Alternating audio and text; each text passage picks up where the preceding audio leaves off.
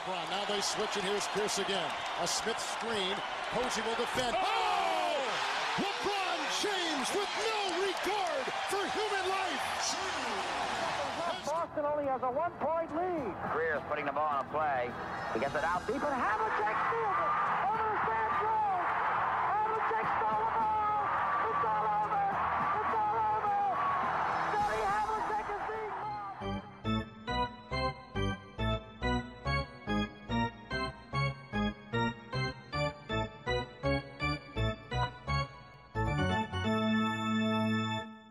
Quedas.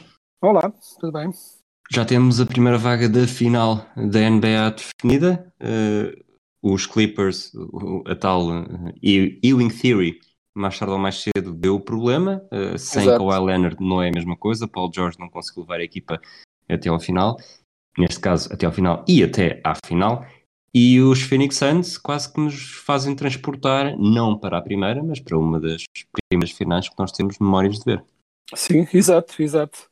Eu- Uma equipa um pouco um pouco diferente, mas ainda assim não sei, ainda assim não, não tanto, porque se pensarmos bem, também era uma uma equipa com uma estrela eh, né, com uma estrela de créditos firmados na liga eh, que tentou pronto, a tentar à, à procura do seu primeiro título e a ter a sua primeira grande oportunidade de pronto, de ganhar um título Eh, na primeira vez não correu bem, mas vamos ver como é que é desta vez, até porque depende muito do que é que se passa depois a este.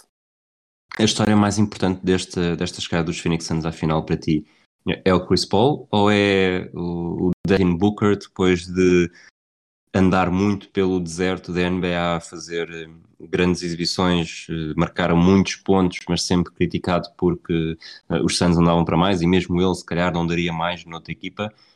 Qual é que é o, a análise? É quem já estava desde o início a sofrer ou quem já está desde o início na NBA a sofrer e pelo segundo ano consecutivo mostrar que consegue dar um impulso enorme eh, numa equipa e consegue finalmente chegar à final.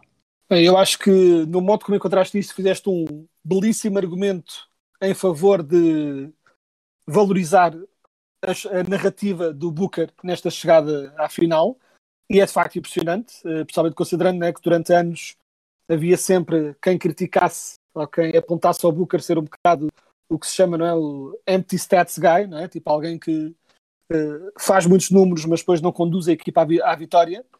Uh, o ano passado, quando eles quase entraram na bubble com aquela coisa, ficou assim um bocadinho bem. Se calhar o Booker tem mesmo capacidade de ser um jogador, está mesmo preparado para estes grandes momentos, só precisa mesmo de uma equipa que, que o permita fazê-lo. E essa narrativa é muito boa, mas, uh, e basta ver a reação de um modo geral ao que aconteceu após o jogo, a grande história acaba por ser Chris Paul. Uh, e seria sempre o Chris Paul chegar finalmente à final seria sempre a principal história, mas se hum, tivesse acontecido o que, aconteceu no jogo, o que acontecesse no jogo 6, mas ainda por cima o jogo 6 foi uma exibição vintage, puro vintage do, do Chris Paul, que basicamente, uh, e isto não é, não é a análise mais analítica que alguma vez fiz, mas o Chris Paul basicamente decidiu, tipo, já chega desta brincadeira, não vamos brincar mais com, tipo, com isto, tem de- tem- vamos lá para esta final e ele assumiu as rédeas do jogo e foi absolutamente impressionante neste último jogo. E aqui há outra curiosidade nós já tínhamos abordado, a narrativa, não é? O Chris Paul consegue chegar finalmente à final eh, depois contra eh, os Clippers, uma equipa que conseguiram chegar finalmente à final, mas de conferência, uma equipa onde provavelmente o Chris Paul teve as melhores oportunidades da sua carreira, que é certo que estava sem Kawhi Leonard, que Paul George foi, como dissemos há pouco, foi tentando enquanto conseguiu, mas até isso eh, se percebia que, e como tu tinhas dito, na verdade, tem- temos de dar mérito, porque tu disseste que se os Suns passassem os Lakers, provavelmente conseguiam ir até ao fim, e foram, e foram, neste caso, deste duelo com os Clippers, provavelmente também com alguma sorte e talvez aquela sensação de, de desforra pendente do, do próprio Chris Paul. Ah, sim, sem dúvida. E lá pelo meio tivemos aquele jogo bizarro do jogo 4, em que ambas as equipas pareciam determinadas a oferecer o jogo à outra, não é? Que ficou 84-80, com um dos piores quartos períodos que alguma vez vi na minha vida de basquete a este nível, mas uh, foi de facto uma, pronto, uma aberração do jogo. Mas o, o que eu achei interessante nisto é que, uh, não obstante, pronto, a conversa com o Paul e ele neste jogo né, teve 41 pontos, 7 em 8 da linha triplo, a habitual eficácia brutal do mid-range, mas enquanto eu estava a ver o Chris Paul a fazer isso e a pensar, caramba, ele finalmente conseguiu, um, não, deixei, tipo, não deixei de pensar também noutra história de redenção que foi a do Paul George, não é? Que hum, por acaso acabou por ter um último jogo relativamente fraco, pronto, tipo, tentou, mas não conseguiu, já claramente já lhe faltavam as pernas para continuar a assumir o jogo. E a nível de eficiência, as estatísticas dele no final desta series não são de encher o olho ao nível da eficiência, mas ao nível de, do que ele deixou em campo para tentar arrastar uma equipa sem Kawhi uh, para a vitória foi absolutamente impressionante. E ele decidiu vários jogos, ganharam jogos que ninguém esperava que ganhassem, porque depois da queda, porque mesmo com Kawhi uh, havia uma certa noção de que, estes, que estas equipas estariam equilibradas, com talvez alguma vantagem para os Suns. Mas que seria a, a, a toada geral era de equilíbrio, mas com os Suns em favoritismo. Seria de esperar que com a quebra do, com a queda do Kawhi uh, que pronto, que fosse que se seguisse uma completa dominação e não foi o que aconteceu. Uh, o Paulo Jorge jogou muito bem e um pouco toda a equipa à volta dele uh, seguiu um bocado a sua liderança e arrancaram ali algumas exibições absolutamente impressionantes. Mas não achas que numa época onde as narrativas, nos playoffs onde há tantas narrativas tão boas, esta hum, exibição e jogos consecutivos do Paul George a fazer história não se vai perder um pouco no meio das outras e provavelmente daqui a um ano a conversa uh, voltará a ser a mesma que Paul George não, nunca fez nada sozinho? Uh, vai completamente ser isso, quanto mais não seja por outra razão também muito grande, que é uh, eu sei que nós, enquanto estamos a seguir os playoffs, achamos que todas estas narrativas são super interessantes e que vamos lembrar de tudo, e a verdade é que, salvo relativamente raras exceções, tendemos a lembrar das finais. É estranho, mas é o que acontece. Uh, porque tende a ficar a última memória. Uh, lembramos pontualmente de momentos de coisas que aconteceram no início, mas o que ficam uh, são as finais. Para dar um exemplo, estávamos todos malucos, absolutamente insanos com o que o Luca Doncic andou a fazer contra os Clippers no início. E depois seguimos em frente e durante semanas não pensávamos nisso, o que é natural, o que é, natu é natural que não pensemos, mas ou seja, bastaram uma ou duas semanas de outros jogos para nos esquecermos completamente uh, pronto, da excelência do Doncic, para dar, para dar um exemplo entre muitos. Percebes? Tipo, é, hum, nós tendemos por outro um bocado, seguimos para a próxima, ou seja, uh, a narrativa que vai ficar deste playoff vai quase sempre ser a final, a não ser que seja uma final completamente aborrecida por alguma razão, uma das equipas dominar, seja o que acontecer, e ou seja, que seja tão parca de histórias que nos agarremos às anteriores. Dito isso, até a própria natureza do Paul George, e até porque o Paul George tem esta personalidade difícil de gostar, quase, não é? Que ele tem sempre, parece que está sempre, parece está sempre a postos para dizer a coisa errada. Ele, nesta series, com o que fez, ganhou alguns fãs que não tinha, não é? Tipo, muito do gozo que ele levava foi decrescendo com o esforço nobre que ele fez para tentar né, levar a sua equipa a bom porto, mas ele tem um bocado essa, essa propensão a dizer sempre a coisa errada. Não é que ele faça coisas uh, completamente horríveis, mas parece ter sempre o condão de, de dizer a coisa errada na altura errada, uh, como daquela vez quando perderam contra o, quando ele estava no Standard e perderam contra o, aquele cesto incrível do Lillard. Yeah. E a, a, única coisa que lhe ocorreu foi dizer that's a bad shot, que é tipo, é irrelevante se é ou não é, não se diz. Tipo, é, e mais uma vez, não é a pior coisa que alguma vez alguém fez, mas ele parece ter o condão para ser sempre um bocadinho ao lado. E isso faz com que as pessoas se agarrem a essa imagem dele nos momentos maus, porque em última instância não gostam dele. O que é um, que é injusto a- até certo ponto, mas é o que é. E tanto que tiveste uma eliminação dos Clippers, não é? Tipo, depois de um esforço valente e tudo mais, e a, a grande coisa de que se falou após a eliminação dos Clippers não foi eh, crédito ao Paul George por ter tido uma grande series ou até crítica ao Paul George por ter tido o último jogo abaixo do seu nível, do que é que as pessoas falaram do Pat Beverly ser um atrasado. Que entretanto já veio pedir desculpa ao Chris Paul eh, há cerca de uma hora eh, que nós estamos a gravar Pronto. por ter deixado a Fúria falar mais alto porque não era dirigido ao Chris Paul.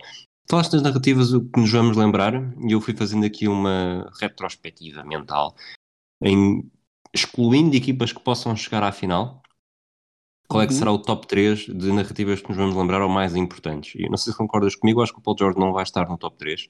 Eh, o top 3 para mim será, não necessariamente, não, não vou dizer por ordem, vou só dizer 3. Uhum. o que o Kevin Durant fez nos Nets eh, sozinho, Uhum. o- a eliminação dos Lakers porque era campeão e porque é LeBron James e isso mexe sempre mais do que, do que o resto. Porque se- os- acho, que- acho que o Paul George também peca por ser um jogador que não é necessariamente, e como tu disseste, muito hum, magnético. E isso eh, acaba por afastar também um bocadinho as atenções e as próprias manchetes dos sites e jornais norte-americanos. E depois, dependendo de quem for à final do Oeste, ou eh, a lesão do Giannis, ou o- a grande prova que o Trae Young deu em playoffs, levando os Ox até hum, a uma final de conferência. Eu acho que sim, sem dúvida. Acho que a lesão do Yannis também depende de exatamente o que é que se passa com o Yannis, né? porque durante algum. houve ali umas, umas horas, eh, ba- barra um dia, em que se temeu o pior, que fosse não só uma lesão muito grave, mas tipo, ou seja, o suficiente para ele não poder jogar neste playoff, mas até já se falava dele perder uma época inteira com a lesão, porque podia ser eh, das muito, muito graves, mas ao que parece, pelo menos muito, muito grave não é. Se quando é que ele poderá voltar está ainda no ar, mas pelo menos parece não ser a muito, muito grave. Se o Yannis consegue regressar, eu acho que o tema será a lesão, mas no sentido de ele conseguir recuperar. Mas, eh, independentemente da lesão do Yannis, se os Rocks passam, o tema vai ser Trae Young. Vai ser Trae Young. Sim, mas os Ox passam é a equipa da final, portanto, se- Ah, sim, sim. as narrativas de equipas que não chegam Ah, à final, chegam. portanto, se os Bucks forem eliminados, acho que a história vai ser Giannis. Se, Sim, os, se os Ox forem eliminados, a narrativa vai ser Trae Young. Acho que é a terceira que entra para a lista juntamente com os Lakers e com o Kevin Durant. Ah, sim, sem, se- se- sim, sem dúvida. Será uma dessas duas. E acho que, e acho que a narrativa Trae Young, eh, dessas todas, é quase a mais juicy. Eh, quase mais ainda, de forma estranha, do que, do que o Kevin Durant, pela simples razão de, no caso do Kevin Durant, ser eh, mais uma em variadíssimas demonstrações do jogador absurdo que ele é. Enquanto que o Trae Young, desde que chegou, que tem levado, apesar de ser elogiado pela sua qualidade, muitas críticas de falhas genuínas que ele tem no seu jogo. Defensivamente continua a ser um jogador eh, que tem de ser escondido, não é? Tipo, pronto, é, não é, é, um- é complicado, mas, e continua a ter uma eficiência que tem dias, pronto, há dias em que ele é muito pouco eficiente, apesar de apresentar números muito grandes, mas eh, mesmo que ele só chegue perto da final, o facto de ter conseguido chegar perto vai sem dúvida ser uma grande história. Um, e acima de tudo, uh, de uma- isto é a parte boa dessa narrativa, a parte má dessa narrativa é que a pessoa que eu vou dizer disse isso especificamente, mas haverão outros a pegar essa, essa, essa manchete para tentar fazer uh, pronto, para tentar fazer cliques, que é Uh, dado que o Trae Young quase chegou à final, chegou, quase chegou uh, antes do Doncic, uh, começar a haver a conversa do se calhar os Hawks até fizeram bem, será que o Trae Young não é melhor que o Luka Doncic?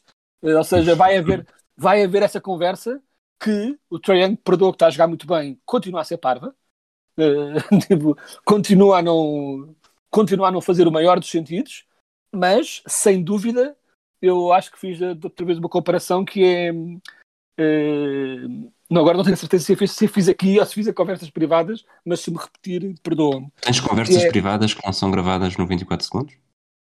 Comigo mesmo, só. Porque, Ah, eu, não ok. tenho, porque, porque eu não tenho amigos. A pandemia demonstrou bem. Ou então não, os meus amigos que perdoem que eu gosto muito deles. Ah, mas estava a dizer que é, eu diria que olho para o Trae Young, ah, quando se fala destas comparações, eu olho para o Trae Young um pouco ah, escusando posições e níveis de talento, esse tipo de coisas, que é se o Luka Doncic é o Jordan desse draft, o Trae Young é o Hakim.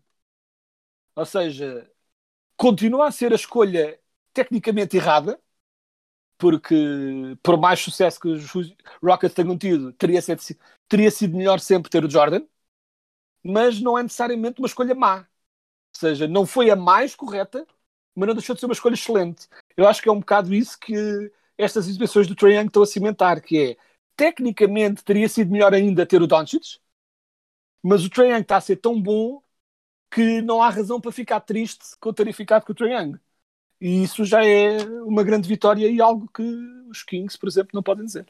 Tenho mais notícias para ti porque foi aqui que disseste isso, portanto Foi não aqui, andas ah. mesmo a ter conversas Raios. com amigos, nem sequer conversas contigo mesmo, portanto tudo o que tu pensas vem diretamente para o feed do 24 segundos. Isto na verdade o 24 segundos é o primeiro reality show em podcast, a vida de Pedro Quedas.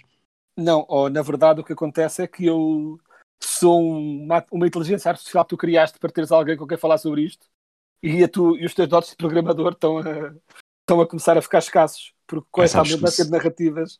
Pois, uma semana mais cansado, muito, muito europeu, muitos episódios de coleção Europa-América, uma pessoa também depois começa a repetir argumentos, e, mas pronto, amanhã, da próxima semana já vais dizer coisas muito mais enriquecidas. Ahm, estamos a falar da série Bucks Ox, sem falar da série Bucks Ox, eh, a pergunta que te faço, e acho que é a pergunta que, que domina este, esta segunda metade da, da série, é se, se a lesão do Giannis vai ser eh, decisiva. Bem, em relação a isso, o que eu tenho a dizer é que se o Luka Doncic é o Jordan daquele draft, eu diria que o Trae Young é um bocado como se fosse o Akim Olajuwon. Espera, estou-me a retirar outra vez, peço desculpa. Não resisti, peço desculpa. Pronto.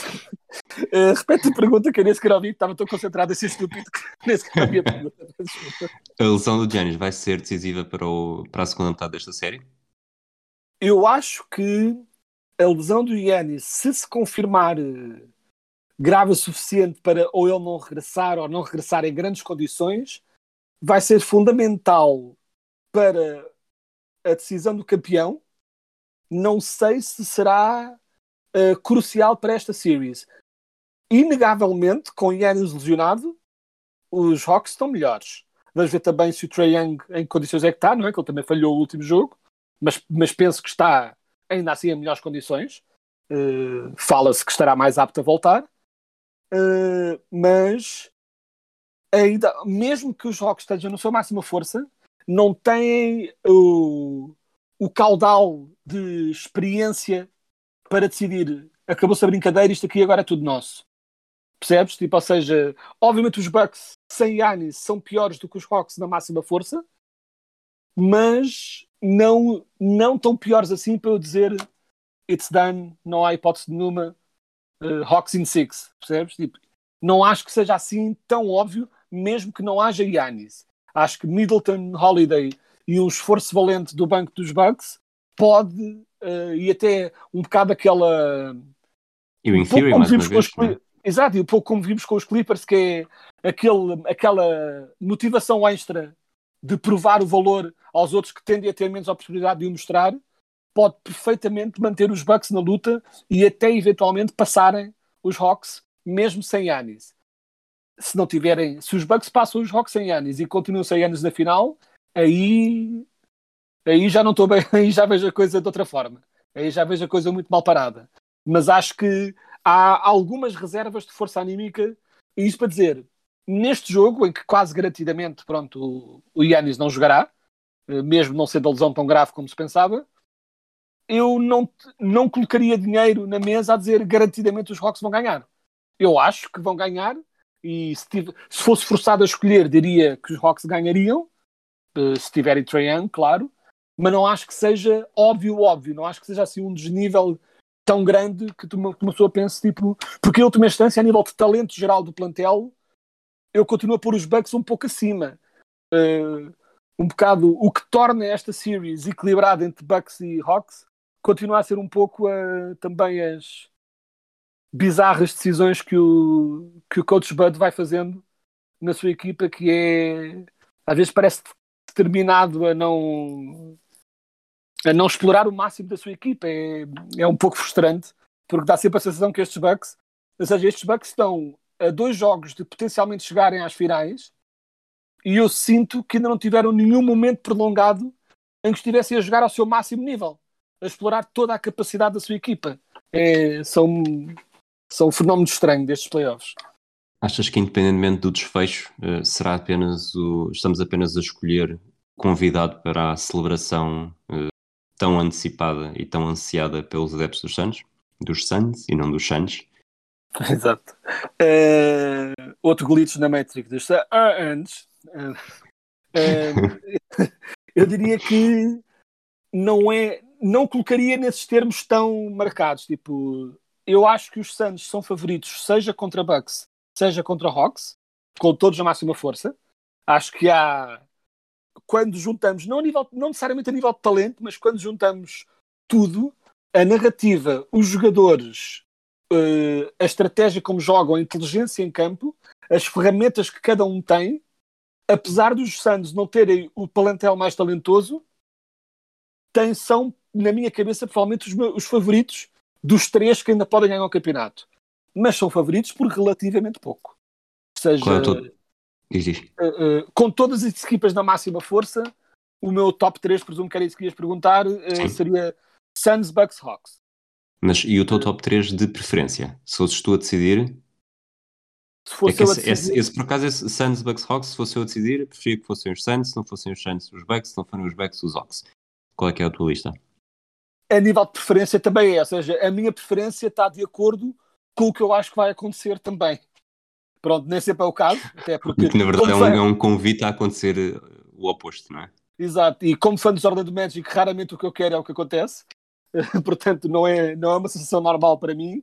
Mas eu acho que os Suns são os favoritos neste momento e acho que os Bucks são a equipa com maiores ferramentas para combaterem esse potencial favoritismo dos Suns, mas, ao mesmo, mas também é o que eu quero. Acho que e acho que depende, de um modo geral, neste momento, qualquer das equipas que está eh, na iminência de poder ganhar, são equipas que se ganharem eu fico contente. Que eu, de um modo geral, gosto. Ou seja, já não sobra, acho que os Clippers eram a última equipa que, não na sua totalidade, mas havia ali uma franja grande da equipa que eu pura e simplesmente não queria, não queria ver ser premiada com títulos. Percebes? Tipo, há ali um bom troço de jogadores do plantel dos Clippers que eu pura e simplesmente não quero ver ganhar. Se ganharem, se merecerem, não terei dificuldade em dizer que ganharam bem e que mereceram, mas se perguntas o que é que eu quero, não queria.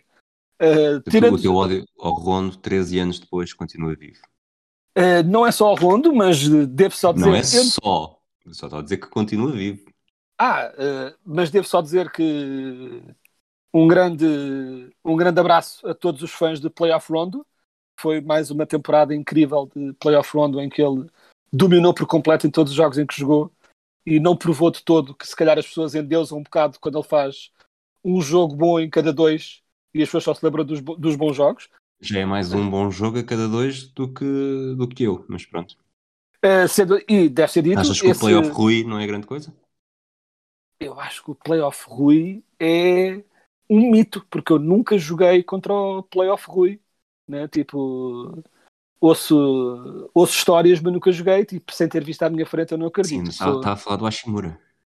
Tipo, o teu Hashimura, pensei que estavas só a dizer que jogavas muito bem. Mas sim, o playoff Rui Hashimura, vamos ser sinceros, esteve melhor que o playoff Rondo este ano. Sem dúvida, apesar da- do que a equipa fez. Mas pronto, isto só para dizer, eh, críticas ao Rondo, coisa, eu não queria ser mesquinho com o Rondo, mas puxaste-me para aí. Mas acima de tudo, acima de tudo, mais ainda do que o Rondo, que vamos ser sinceros, foi um bocadinho irrelevante neste, nesta série de playoffs, era o Marcus Morris e o Patrick Beverly. São, ah, tipo, não, são jogadores que eu não gosto de bullies na vida real, não gosto de bullies no desporto. E então tendo a não gostar desse tipo de jogadores e não consigo passar a gostar. Hum, portanto, Clippers de fora, deixo de ter uma equipa co- contra a qual estava não ativamente a torcer, Parcialmente. mas ah, parcialmente a torcer contra. Uh, as, três que sobram, sendo que eu já manifestei a minha preferência, se os Hawks ganharem, acho que será uma história incrível. Gosto imenso de vários jogadores dos Hawks, gosto imenso do modo como jogam, do modo como, mesmo numa equipa que tem um número relativamente reduzido de bons executantes defensivos, vão fazendo pela vida, quanto mais ou seja, à custa de esforço, não é? tipo entrega em campo. Hum, gosto imenso dos Bucks e, acima de tudo, gosto imenso do Yannis. E acho que ele chegar à final e potencialmente ser campeão seria uma pouco uma pronto uma um pouco uma validação do do talento que já lhe reconhecemos com MVPs um pouco de forma diferente mas um pouco como aconteceu com o Dirk que durante muito tempo era visto como um excelente jogador mas que não tinha aquele extra para ser campeão. E depois de repente teve.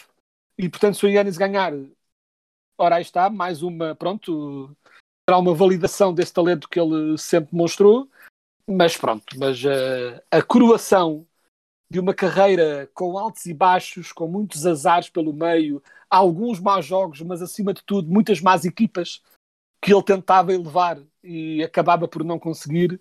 Acho que o Chris Paul ser campeão seria seria sem dúvida a melhor história e como junta-se a isso o facto de eu gostar muito de David Booker e, ter, e estar a gostar cada vez mais do DeAndre Ayton, uh, tudo isso são ótimas razões para eu querer que os Suns ganhem este ano.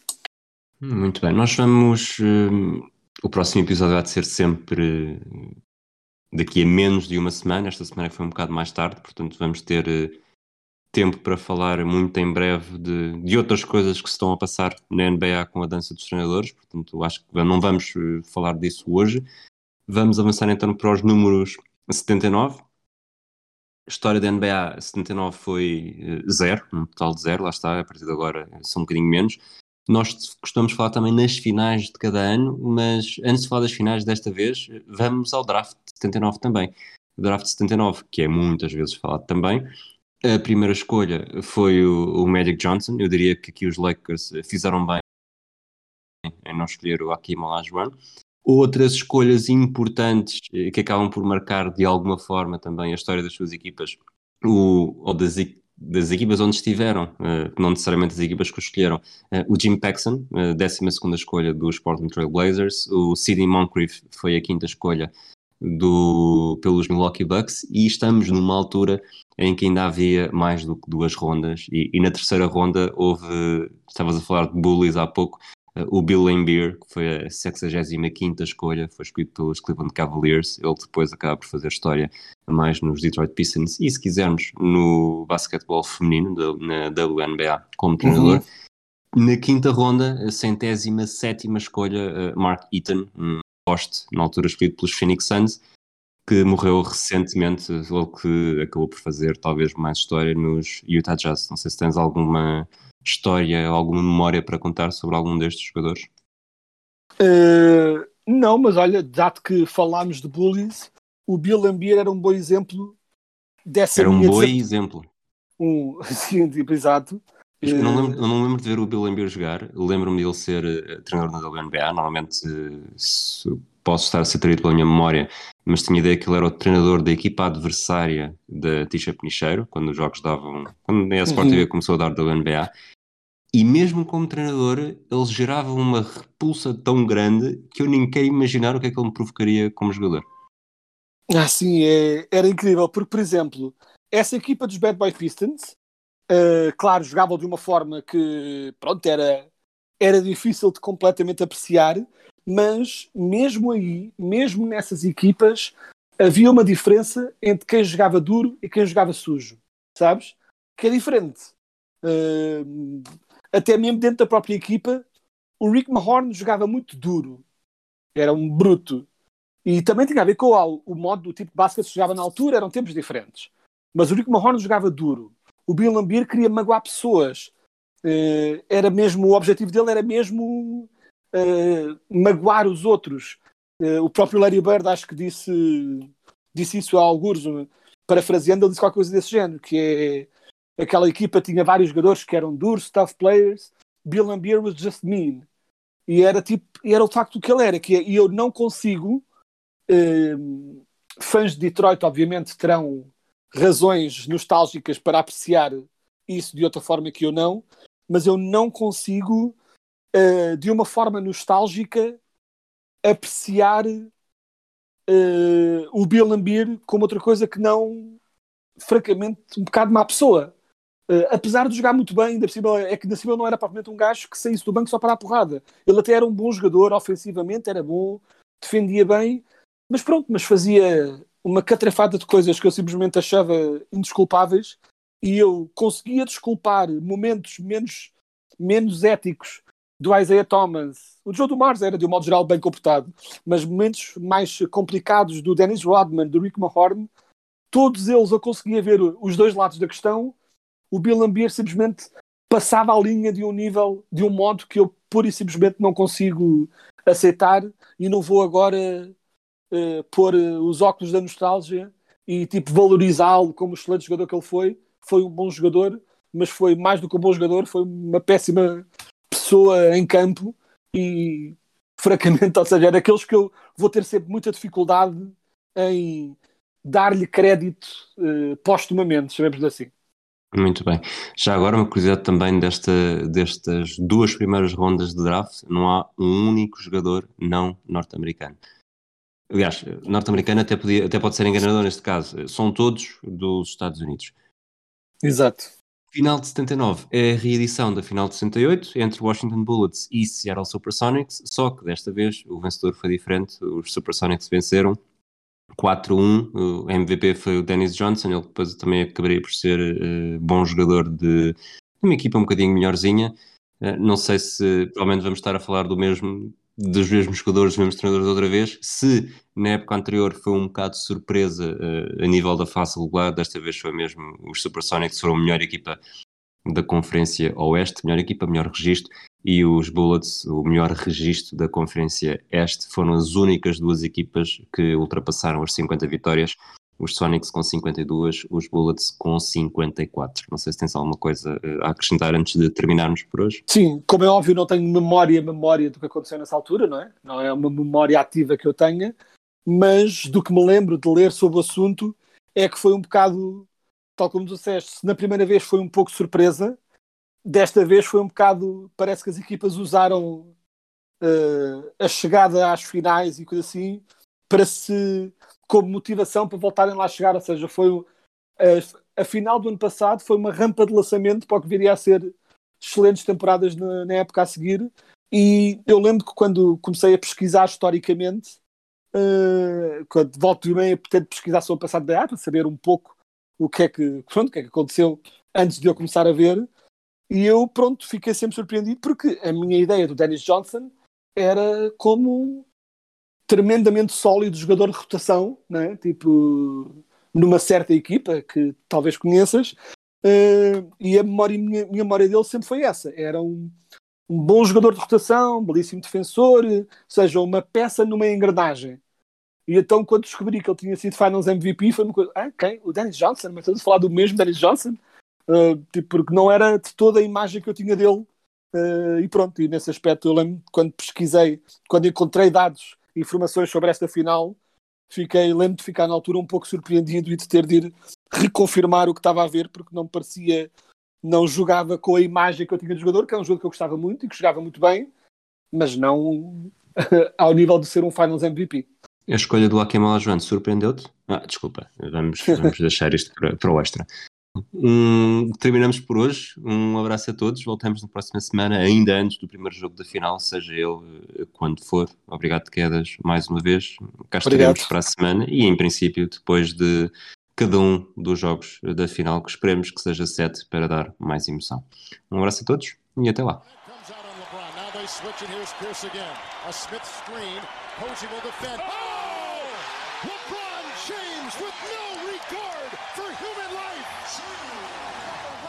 Boston only has a one-point lead. Greer's putting the ball on a play. He gets it out deep, and Havlicek steals it.